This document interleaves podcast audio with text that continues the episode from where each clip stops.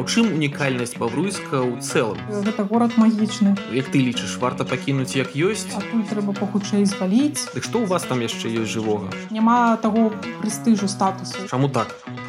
Здароўкі! Вы слухаеце падкаст цэнтра новых ідэй пра тое як жывуць беларускія рэгіёны і што ім або нам з імі рабіць. Чым жыве не сталіца якія ў іх праблемы і ў чым яны наадварот крутыя Пра ўсё гэта мы заўжды размаўляем з экспертамі і нашымі рэгіянальнымі лідарамі падказ для вас вядзе Еўген меркіс паехалі Шалом паважаныя слухачы. Сёння празмаўляем пра горад слаўны сваёй крэпасцю, архітэктурай ды габрэйскай спадчынай, бабруйск, аж на сёмы па велічыні горад нашай краіны, але пры гэтым такі незаўважны на нашай мапе падзей і навінаў. Чаму ж так склалася, які патэнцыял ды плюсы і мінусы ў яго ёсць, мы абмяркуем з журналісткай алесей лацінскай. Працягваючы пытанне пра парадокс бабруйска як горада, я пра ліду ці жлобін больш чую, чым пра ваш горад. Чаму так? Маё меркаванне такое, што бабручане самі проста не ўмеюць прэзентаваць свой горад. Яны толькі вучацца гэтаму. На шчасце зараз ужо ў бабруйску з'явіліся такія людзі, якія сапраўды робяць вельмі шмат для таго, каб прэзентаваць горад менавіта як турыстычны, горад з цікавай гісторыі са сваімі легендамі, міфамі.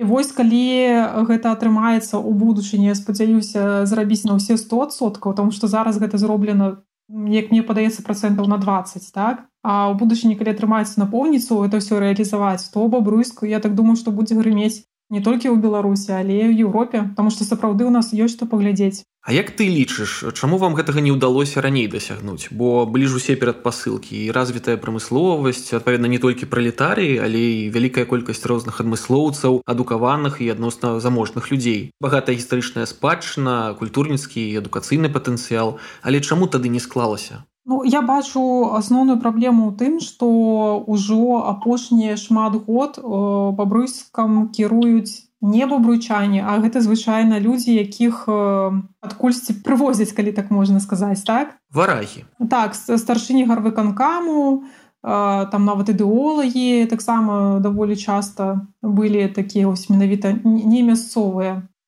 Ну і таму што можна чакаць ад гэтых людзей, якія не ведаюць горад, якія не любяць яго так, як можам яго любіць мы бабруйчане. Для іх это просто такой часовы нейкі пункт там, дзе яны прыязджаюць, адпрацоўваюць і мараць трапіць кудысьці вышэй там напрыклад у магілёўці у мінск Ну і чо, і для чаго тут старацца асабліва. У нас усе бабруйск асацыююць з крэпасцю можа белшынай. А ў чым унікальнасць бабруйска ў цэлым як я заўсёды люблю казаць што бабруйск гэта город магічны. І ось цікавая такая рэч у мяне была такая думка но я яе так асабліва ніколі не агучвала. А пасля да нас прыехалі аднойчы пісьменнікі выступаць у тайм-клуб 1387 і альгерт бахарэвич ён калі апісваў сваё ўражанне аж па сыру па бабруйску то ён сказаў што мне падалося што гэта город магічны і вось мяне гэта настолькі ўзрадавала я подумала гэта ж трэба ось я думала что для мяне просто як для бабручанкі такая думка ёсць але то тут прыязджае чалавек такі аўтарытэтны з іншага горада які шмат дзе быў шмат што бачыў і ён таксама кажа такую ж думку і вось мне падабаецца так думаць і так казаць что бабрусь гэта магічны горад у якім ёсць свая нейкая атмасфера якую цяжка нават неяк патлумачыць на словах это просто трэба прыехаць гэта трэба пашпацараваць з чалавекам які сапраўды любіць горад які вось праз гэты шпацыр вам яго пакажа, раскажа пра яго душу і вы тады адчуеце гэта абавязкова. Але важны момант гэта павінен чалавек, які любіць горад. На жаль, такіх не так і шмат. На жаль, вельмі шмат людзей у бабруйску, якія думаюць, што гэта горад не цікавы, што адтуль трэба пахутчэй зваліць, што там нічога няма вартага ўвагі. Вось гэта ўсё трэба канешне неяк перавыхоўваць. Ну не, не гвалтоўна перавыхоўваць маю навазе ось менавіта так такімі нейкімі станоўчымі прыкладамі. На жаль у нас так шмат хто і пра іншыя населеныя пункты кажа. Атрымліваецца што Беларусь гэта вялікі бабруйск Вось у мяне яшчэ якое пытанне ёсць. Якія міфы і стэеатыпы вас напружваюць? Бо я з таго пакалення которое памятае нулявыя гэтыя мемы пра бабруйск животное Вось цікава тое што недавно я сутыкнулася з гэтым бабруйск животное і вельмі здзівілася. Я сядзела недзе ў інтэрнэце і убачыла што з'явілася у мне на экране гэта вот кантэкстная реклама вайлберис так? І там былі такія цішоткі на якіх было напісана бабруйск животное я вельмі здзівілася. Я думаю так ці дакладна гэта здаецца 2021 год. І перайшла па спасылцы нават паглядзела что так сапраўды ёсць нейкая кантора расійская которая дагэтуль вырабляе такія вот э, кубачки нейкія там майкі з гэтым надпісам вабры животное я настолькі здзівілася що я нават ім написала я у іх спросила скажите у вас гэта ўсё карыстаецца попытам? Яны правда адказалі что не не карыстаецца что яны кшталту прапанавалі гэта пакупнікам але вось ніхто пакуль не замаўляе. Ну што і не дзіўна тому что гэта сапраўды такі ўжо памерлы мем. Што яшчэ можна такое ўзгадаць? Тое што бабруйск такі бандысцкі горад але мне падаецца гэта было канешне насамрэч такое тому что вось у нас ж быў гэты біря гэты знакаміты злодзей у законе так але ён памёр. І пахаваны дарэчы у бабруйску на мінскіх могілках Ну тое, што ў нас напэўна шмат гэтых розных установаў турмы так сіза Ну таму так не, нейкі перыяд Мачым можна было сказаць, што так бабруйску можна было назваць такім ну умоўна кашы бандыцкім горадам пакуль існавалі гэтыя банды. Але зараз напэўна не такога няма можна хадзіць па вуліцах адносна спакойна, калі не ўлічваць іншых э, бандытаў новага часу. У вас досыць цікавая планіроўка. Калі ў двадцатым стагоддзе развівалі горад, то як я разумею, вырашылі сканцэнтраваць большасць прамысловых аб'ектаў у адным месцы. Наколькі гэтыя і іншыя рашэнні пайшлі на карысць гораду. Так у нас ёсць раёны спальныя раёны, у якіх сапраўды адчуваецца гэтая планіроўка такая побач з нейкімі прадпрыемствамі якія менавіта шкодныя у якіх такія нейкія выкіды якія не толькі шкодныя сваім хімічным складзе так але яшчэ і пахнуць. То бок гэта, гэта ўсё можна адчуць. Напрыклад калі э, людзі жывуць э, недалёка ад гарбарнага камбіната то там калі бывае гэты выкід нейкія з трубы то весь раён чуе выдатна гэты пах так такі своеасаблівы непрыемны мясцовыя жыхары там да яго ўжо канешне звыкліся і прывыклі але калі з іншых раёнаў прыязджае іх тады іх у госці то адразу чуюць. Тое ж самае дарэчы з фандакам адбываецца. Гэта ўжо такі раён каля ракі я на самай рацэ берэзі не стаіць у нас. І там тое ж самае адбываецца. Гэтыя вось выкіды якія не толькі шкодныя але яшчэ якія з такім моцным непрыемным пахам. У гэтым плане конечно мяне таксама вельмі здзіўляю чаму так гэта ўсё неяк будавалася сапраўды тое што ў нас усе прадпрыемствы шкодныя яны так неяк знаходзяцца вось сярод э, жылых гэтых раёнаў а не недзе там напрыклад за горадам. Ёсць такая праблема яна для, для нас даволі актуальная. І нават з'явіліся зараз такія датчыкі ну якія самі актывісты канешне усталёўваюць натуральна што і калі мераюць гэтымі датчыкамі паветра то канешне вельмі сумныя такія вынікі бачым што вельмі забруджанае моцна паветра у горадзе.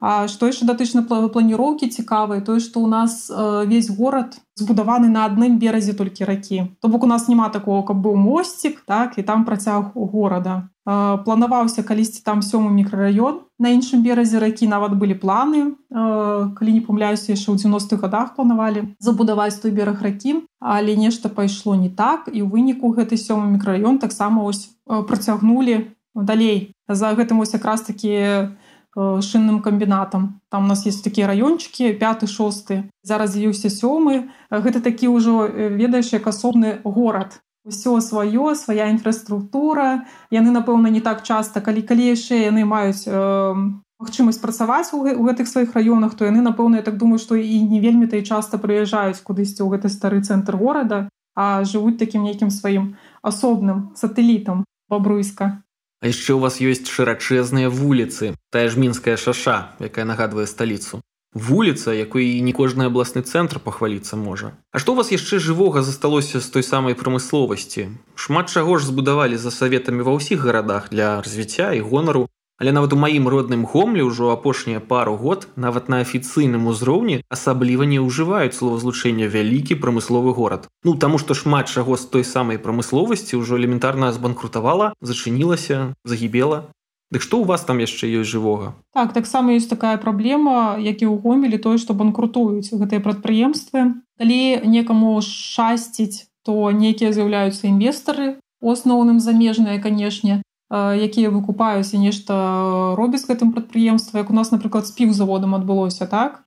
Зараз гэта хайнікін там некалькі разоў мяняліся гаспадары ўжо. Ну з такіх вот которые менавіта спрадвечна былі прадпрыемствамі такімі даволі вядомымі і якія засталіся такімі так? Гэта можна адзначыць бадай што чырвоны харчавік які дагэтуль яшчэ прадаецца так даволі актыўна.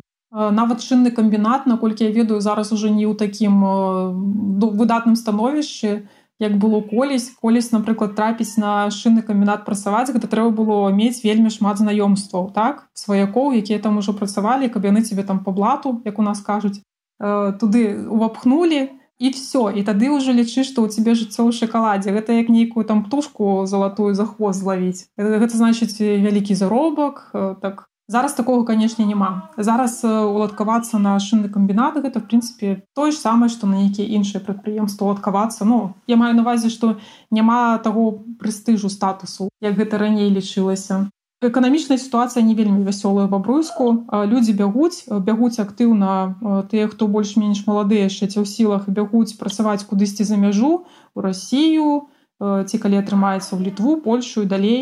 Вельмі вельмі вялікі такі аток моладзі ў нас. Пра мінусы паразмаўлялі. А якія плюсы ўсё ж у бабруйска як горада ёсць? Туды варта ехаць? Там можна заставацца? Гэта горад для жыцця зараз мне цяжка сказаць горад гэта да жыцця. Калі бы ты мне задаў гэтае пытанне яшчэ пару год таму то я б табе сказала так что трэба ехаць трэба нешта пачынаць. Але на жаль зараз такія нейкія добрыя ініцыятывы ў бабруйску яны яны хутчэй раздражняюць напэўна мясцовую ўладу як напрыклад адбылося з нашим тайм-клубам 1387 так там дзе гаспадыня і вся каманда тайм-клуба яны зрабілі вельмі шмат для того каб менавіта развіваць у культурніцкім плане. І не толькі ў культурніцкім тому что яны там і вучылі маладых прадпрымальнікаў як правільна свой пачынаць бізнес і гэтак далей. То бок калі б вось такой ініцыятыве як гэта тайм-клуб даць больш магчымасцяў яны б зрабілі для горада больш чым цэлы гарвыканкам як мне падаецца так Але замест гэтага што для іх ладзіць? Для іх ладзіць ператрусы для іх ладзіць нейкія праблемы. Таму я могу сказаць толькі пра ідэальны нейкі бабруйск так які можа з'явіцца праз пару год як я вельмі спадзяюся. Ну так гэткія драйверы росту кропкі на якія можна абаперціся якія ёсць? Ну па-першае гэта канешне э, менавіта гістарычная частка горада гэта архітэктура. Яе там трошачку трэба канешне недзе паднавіць падправіць але такой вось колькасці будынкаў старой забудовы якая захавалася ў бабруйска. Конечно не кожны горад у беларусі можа э, пахваліцца што ёсць столькі ж. У нас на самой справе ёсць што паглядзець не толькі бабруйская крэпасць гэта напрыклад дом купчыхі каснельсон порт артур. То бок не гледзяш на тое што бабруйск у бабруйску гэтая гістарычная частка яна маладая адносна дзякуючы таму ну дзякуючы ў двукосці канешне што калі будавалася гэтая вось крэпасць бабруйская то гістарычную частку бабруйская есть знішчылі цалкам. Тым не менш тое што вакол паспелі набудаваць гэтыя вось стогадовыя будынкі яны вельмі ўсё роўна цікавыя. На іх заўсёды прыемна глядзець. Ад гэтага і можна адштурхоўвацца так то бок зрабіць бабруйск турыстычнай кропкай. Приклеіць да гэтага і кулінарыю нейкую мясцовую так габрэйскую напрыклад і маю навазе не толькі беларускую. Таму што бабруйскім такі быў даволі такі касмапалітычны горад там шмат розных нацыянальнасцяў было. А ў якім стане сама бабруйская крэпасць знаходзіцца? Бо я апошні раз там лазіў ну гадоў 10 таму і ўжо тады ўсё было досыць разбуранае расцягнутае. Ўсё да чаго магла дацягнуцца рука чалавека было пашкоджана якія зараз ёсць ідэі альбо праекты адносна яе? Як ты лічыш варта пакінуць як ёсць каб можна было паглядзець на аўтэнтычныя але руіны? Ну затое па іх палазаць можна. Ці заняцца нейкай рэвіталізацыяй каб будынкі збудаванні аддавалі можа пад офісы жыллё грамадскія пабудовы Вось ведаеш кожныя там 5 год по-мойму калі не памыляюся з'яўляюцца ж гэтыя вось планы развіцця горада так? І кожны і кожны ось раз я бачу про тое што там абавязкова ўнесены гэтыя нейкія планы на бабруйскую крепасць. І пакуль што я не бачу каб нешта з іх там асабліва ажыццяўлялася. Напрыклад кансервацыя так званая. Э, мы аднойчы вельмі здзівіліся таксама приехалі до нас госці канешне ж ну павялі глядзець гэтую крепасць кансервацыя гэта просто нейкія там дошки былі такія крывыя так абы як забітыя гэтыя вось вокны нейкія праёмы ну хіба гэта кансервацыя выглядае на тое што яна разбураецца на жаль і можа быть там цікава менавіта вось палазіць пакуль што пакуль яна яшчэ там больш-менш у нейкім такім стане здавальняючым. Але я думаю что праз гадоў 10-20 уже там не палазіш напэўна гэта будзе ўжо такія аварыйны зусім стан. І тое што нейкі час э, расцягалі на цэглу было такое сапраўды. Там нават ёсць такі раёнчык у нас э, бабруйская крепасць і, і вось там каля ракі ёсць такі прыватны сектар і калісьці смяяліся ўсе з таго што вось у іх там усе сарайчыкі гаражы з чырвонай гэтай вось цэглы так? То што там нацягалі і зрабілі Ну оно там можа і смешна з аднаго боку але з іншого боку гэта ж вось расцягваецца гэты гістарычны будынак які можа стаць сапраўды гэтай вось кропкай прыцягнення ў горад. Яшчэ бабруйск заўжды лічыўся габрэйскай сталіцай беларусі. Як яны зараз у вас пачуваюцца? Ці існуе мясцовая абшчына? І як гараджане ў цэлым успрымаюць вось такі свой габрэйскі статус так вось у канцы 19 стагоддзя там калі я могу памыляцца але больш за 70 процентаў дакладна гараджанаў гэта былі габрэі. Зараз гэта один процент. То бок там папер па апошнім перапісе 700 чалавек ці трошачки больш. Ну, то бок уяві сабе так наколькі памяняліся гэтыя вось маштабы. Чаму так адбылося? Таму што выязджалі актыўна вельмі э, габрэі у 80 90 гады калі можна было ўжо выязджаць савецкага саюза то актыўна пачалі пераязджаць э, у аўстралію у канаду.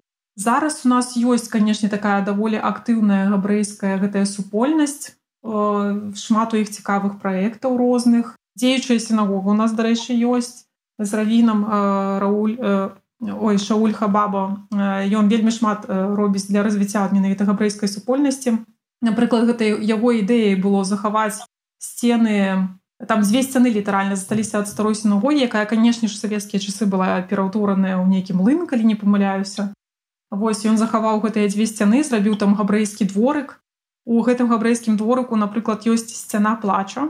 То бок куды можна гэтыя вось нейкія цыдулкі са сваімі жаданнямі засунуць і недзе прыблізна раз в месяц мясцовая наша гэтая габрэйская супольнасць неяк там дастаюць адтуль і завозяць у Ізраіль у сапраўдную сцену плачу то бок нават такая штучка у нас ёсць цікавая святы ось усе адзначаюць яны у сінагозе і прычым яны такія ведаеш добразычлівыя напрыклад для нас як для журналістаў там мы можемм прыйсці спакойна наведаць нейкія напурым напрыклад прыйсці так паглядзець як яны святкуюць ну у мяне напрыклад да іх такія вельмі прыязныя стасункі я сябрую таксама з некалькімі ось якраз прадстаўнікамі так габрэйскай супольнасці цудоўныя людзі.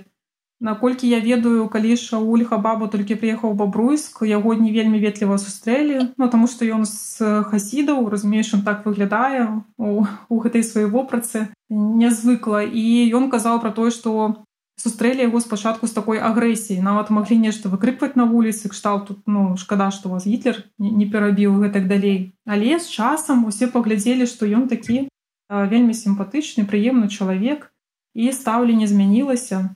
Ну а вось на агульнагарадскім узроўні гэтую сваю габрэйскасць колішнюю як людзі ўспрымаюць бо зразумела ксенафобскія настроі бываюць таксама вельмі распаўсюджаныя але ментальна у бабруйску. Гэта ўспрымаюць як сваё як мясцовы бренд ці гэта тое чаго людзі дагэтуль саромеюцца? Я думаю што гэта ўжо хутчэй мясцовы бренд Таму што сапраўды калі напрыклад я яшчэ была ў такім падлеткавым узросце то больш негатыву было. Напрыклад абзывалі адзін аднаго дзеці там ты што жыт? Так? Гэта была менавіта як абраза такая а зараз змянілася вельмі змянілася стаўленне. Мне падаецца што больш прыязна ставяцца людзі да гэтага. І паслухай узнала то гэты такі сімвал горада гэта наш бобр самуілавіч так это такая скульптура бобра якая стаіць каля цэнтральнага рынка. Гэта ж бобр менавіта такі габрэй так? Жыхар бабруйска пачатку два стагоддзя і вельмі любяць людзі гэты сімвал. Яго з чаго толькі не вырабляюць. Яго там з дрэва і з металу і нейкія там уже і цукеркі пашлі свечкі гэтак далей. То бок мне падаецца што вельмі ўсё змянілася і такія ксенафобскія нейкія рэчы. Іх на шчасце можна больш рэдка пачуць. Але тут яшчэ можа быць праблема і ў тым што ўсё ж такі я знаходжуся ў пэўным асяродку людзей такіх которые больш звязаныя з культурай і магчыма я просто не аб'ектыўная ў гэтым пытанні. Ну то бок магчыма калі мы приедзем на нейкі фарштат ці той же самы сём мікрараён то там мы можемм пачуць зусім іншыя ад мясцовых жыхароў што магчыма у іх ёсць нейкая гэта нейкія фобіі дзіўныя і іншы набор. Напэўна такое суседства парадзіла ў вас вялікую колькасць адметных слаўцаў або цікавых выразаў. Мае суразмоўцы з бабруйску дык калі не вераць чамусьці што ты ім распавядаюць кажуць баберозе раскажы Можаш нешта такое прыгадаць і распавесці з вашых мясцовых мемаў ці нават легендаў. Вось дарэчы, таксама калі я была яшчэ школьніцай, у нас вельмі шмат хадзіла менавіта слоў слоўцаў такіх на ідыш, якія мы нават не ўсведамлялі, што гэта ідыш, а проста іх выкарыстоўвалі як нейкі такі сленг. там, напрыклад, прыбярэ адсюль свой тохас так? Ну сваю свой азадак. Казалі ў школе так? Калі хацелі каб нехта саступіў месца. І вось такіх слоўцаў было даволі шмат зараз я не ўсе прыгадаю але актыўна імі карысталіся сапраўды. Нават не ўсведомляючы што гэта ідыш. Ну а вось з легендаў мясцовых можа ёсць нешта такое адметнае? Можа пра нейкага равіна які стаў прывідам ці жаўнера з бабруйскай крэпасці Так, ну напрыклад канешне адна з такіх вядомых гісторый у нас звязана менавіта з купчыхай каснельсон Вось гэты цікавы будыначак зялёненькі, які колісь быў бібліятэкай, а зараз ужо належыць там прыватніку. Тое, што яна паехала адпачываць кудысьці ў прыбалтыку, убачыла гэты будынак і сказала: вось мне патрэбны гэты будынак. І ёй проста яго разабралі як лего, перавезлі ў бабруйск і тут яго зноў сабралі. І зараз гэта такая мясцовая перліна бабруйская, канешне, гэты будынак яго вельмі любіць бабручане, перажываюць за яго лёс. І э, я кажу што яна сабе могла дазволіць такія рэчы тому что была такая дама вельмі заможная і што яна вось вельмі любіла выходзіць на гэты балкончык і піць там цікаву ці гарбатку не ведаю што яна больш любіла каб вось усе бачылі што вось яна такая крутая жанчына што яна сабе могла дазволіць перавесці будынак зараз вось глядзіце ўсе на мяне ці там ёсць легенда напрыклад пра самую вялікую лужу якая была на сацыялцы калі не памыляюся про тое што побач жыў равін і ў яго все пыталі слухаць чаму усе перад домам гэта вялізная лужа? Чаму? Што адбываецца ён расказваў кажа ну аднойчы там трапіў да Бога кажа і все стаялі дастойныя там святыя габрэйскія і вось я стаю і Бог ідзе і кажа так гэта вось там хорошы святы гэта вось там хорошы святы калі дайшоў до гэтага бабруйского равіна сказаў а ты що тут робіш? Ну кшталт які ж ты святы? Ды і плюнуў. Ну і вот з таго часу у мяне каля дома гэтая вялікая вялікая лужына хапае таких розных нейкіх цікавых легендаў. Усім хто будзе ў бабруйску абавязкова замаўляйце экскурсію у алега краснага Вось ён ведае безліч розных цікавых баек. Пры ўсім вашым патэнцыяле і памеры горада чаму у вас дагэтуль няма свайго універсітэта? Ну пінскую ў мазыры. Хіба што філіял беларускага дзяржаўнага эканамічнага універсітэта у вас быў? Але і той год яго двадцатай гадавіны як я прачытаў зачынілі. Гэта адбылося ў 2017 годзе як так? Это хутчэй пытанне да гарадскіх уладаў тому што з ім перыядычна гараджане неяк звяртаюцца наколькі я ведаю. Кажа што няма магчымасцяў што гэта ўсё не і не рэнтабельна і не патрэбна ўвогуле што хапае іншых універсітэтаў куды можна ездзіць паступаць. Але сапраўды мы гараджане вельмі адчуваем недахоп хаця б аднаго нейкага універсітэта. Таму што няма моладзі атрымліваецца у каледжах у гэтых адвучыліся і кудысьці з'ехалі. І няма гэтай вось моладзі якая вось менавіта з 18 до 23 гэтага вельмі вельмі не хапае ў горадзе гэта вельмі адчуваецца. Нават калі на нейкія мерапрыемствы прыходзіш нават калі ты пачынаеш аналізаваць як увогуле культурніцкае жыццё у горадзе адбываецца то пачынаеш усведамляць што гэта просто тлусты тлусты мінус які я спадзяюся з часам калі-небудзь абавязкова ўсё ж такі вырашыцца гэтае пытанне і нам хаця б нейкі універсітэт усё ж такі ў бабруйск прывязуць ці вернуць будемм спадзявацца што ў вас пры нейкіх больш спрыяльных умовах нешта зменіцца ў гэтым плане. А вось на сённяшні дзень што ў вас гарадскія ўлады такога зрабілі што здзівіла або нават абурыла гараджан у віцебску у нас сафійскі сабор збіраліся будаваць у гомлі нават сканструявалі флагшток ты падземныя прыбіральні якія сталі мемамі У нас вечная праблема для бабруйска мне падаецца гэта дарогі. Не магу я прыгадаць такіх нейкіх адыёзных выпадкаў кшталту як ваш флагшток гомельскі тому што гэта так сапраўды нейкі цуд. У нас вечная праблема гэта хутчэй дарогі тое што вось яны так доўга заўсёды рамантуюцца што гэта так заўсёды неяк усё падаецца як палёт у космос як мінімум. І я гэта пасля пафасна ўсё открываюцца гэтыя дарогі гэта праблема для нас такая адна з найбольш напэўна важных тое што пастаянна людзі абмяркоўваюць што колькі грошай закапана ў гэтыя дарогі. І мераюць нават да нешта дарогамі. У нас так прынята. Там напрыклад э, нейкі салют зрабілі на свята так і гараджане. О гэта ж можна было там напрыклад три кіламетры дарогі пакласці. У нас неяк в дарогі гэта нейкая такая другая валюта фактычна якой якая пастаянна фігуруе ў размовах А ў пустой што ў пустую траціцца мне падаецца што ты якраз такі на гэтыя вот феерверкі. Вот у нас гэты год ён просто быў нейкі шалёна феерверачны што ў нейкі момант уже людзі стаміліся ад гэтых феерверкаў они все бухалі і бухалі нейкія святы новыя прыдумлялі. Ну гэта просто нейкая фантастыка. І калі сапраўды палічыць колькі на гэтыя феерверкі грошы сышло то так. А я вось чуў яшчэ пра такую мясцовую славутасць як конь імя рамановскага гэта што такое рамановскі гэта быў такі старшыня гарвыканкаму з камуністаў. І вось атрымліваецца што ў нас такія ёсць мінскія могілкі гэта старыя могілкі. І там пачалі будаваць такую царкушку невялікую так? А ён так якім быў камуніст то яму канешне ж хацелася каб нешта было яшчэ такое больш узвышалася так над гэтай царкушкай І таму быў такі так сапраўды ажыццявілі такі праект. Гэты конь там Георгій пабеданосіць калі не памыляюся, но ён такі больш у такой вайсковай у такім вайсковым нейкім выглядзе. Ён забівае гэтага вось смока і ён сапраўды самая такая высокая кропка ён вышэй гэтай царквы, вышэй гэтых дрэваў. называюць яго конь романовского і жартуюць, што вось гэты старшня гарвыканкаму зрабіў сабе пры жыцці помнік.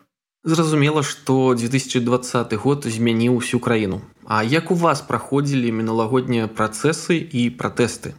Калі мы з тобой абмяркоўвалі тэму універсітэтаў, я казала, што вельмі не хапае гэтых вось людзей такого ўзросту з 18 і трошачку далей так. Таму што як я заўважыла, калі ў нас у бабруйску былі такія най найбольш масавыя мірныя акцыі, менавіта вось так, людзей такога ўзросту і было больш. Гэта былі студэнты, якія прыехалі з мінску на канікулы сюды і якія сапраўды не баяліся выходзіць і неяк сваю пазіцыю выказваць. І вось калі яны з'ехалі зноў свае універсітэты, то гэта вельмі адчулася. Мы убачылі не так, што не так шмат людзей гатова выходзіць, але тут праблема не ў тым, што людзі неяк маральна не гатовы выходзіць. Тут хутчэй страх так, што пабруйск лічыцца горад чамусьці невялікім, хаця на, на маю думку гэта вялікі горад сапраўды. І людзі разважаюць так, што вот у нас горад невялікі, усе больш-менш адзін аднаго ведаюць вось у мяне пасля пачнуцца праблемы і таму наколькі я ведаю нават з кола сваіх знаёмых і знаёмых знаёмых і гэтак далей вельмі шмат людзей хацела выходзіць каб ось на гэтай менавіта мірныя акцыі і просто пабаяліся. Баяліся што пачнуцца нейкія праблемы што штрафаваць будуць што ў турму трапяць. То бок страх розных таких кшталтаў Канешне, страх спыняў актыўнасць шмат каго і ў іншых населеных пунктах, але на мясцовым узроўні, наколькі быў заўважны нейкі рух, масавыя акцыі, валанцёры, Гэта было нешта адметнае ці бабруйск сябе так і не праявіў? Як ты лічыш? Так гэта было заўважнай з'явай тому што такія вось менавіта масавыя зборы людзей я магу згадаць хіба што калі вось гэтыя былі супраць дармаедаў акцыі так тады бабруйск здзівіў што тады нават больш калі я не памыляюся нават больш чым у гомелі по-мойму выйшла ў нас людзей. То бок так ну плошча запоўнілася пасля таго была такая цішыня цішыня і вось так. Гэта такі быў масавы вялізны такі выхад людзей там напрыклад на адной акцыі я не ведаю колькі гэта было па колькасці але ось калі я глядзела на гэта вот вачамі менавіта і бачыла то мяне гэта вельмі ўразіла колькі людзей выйшла сапраўды.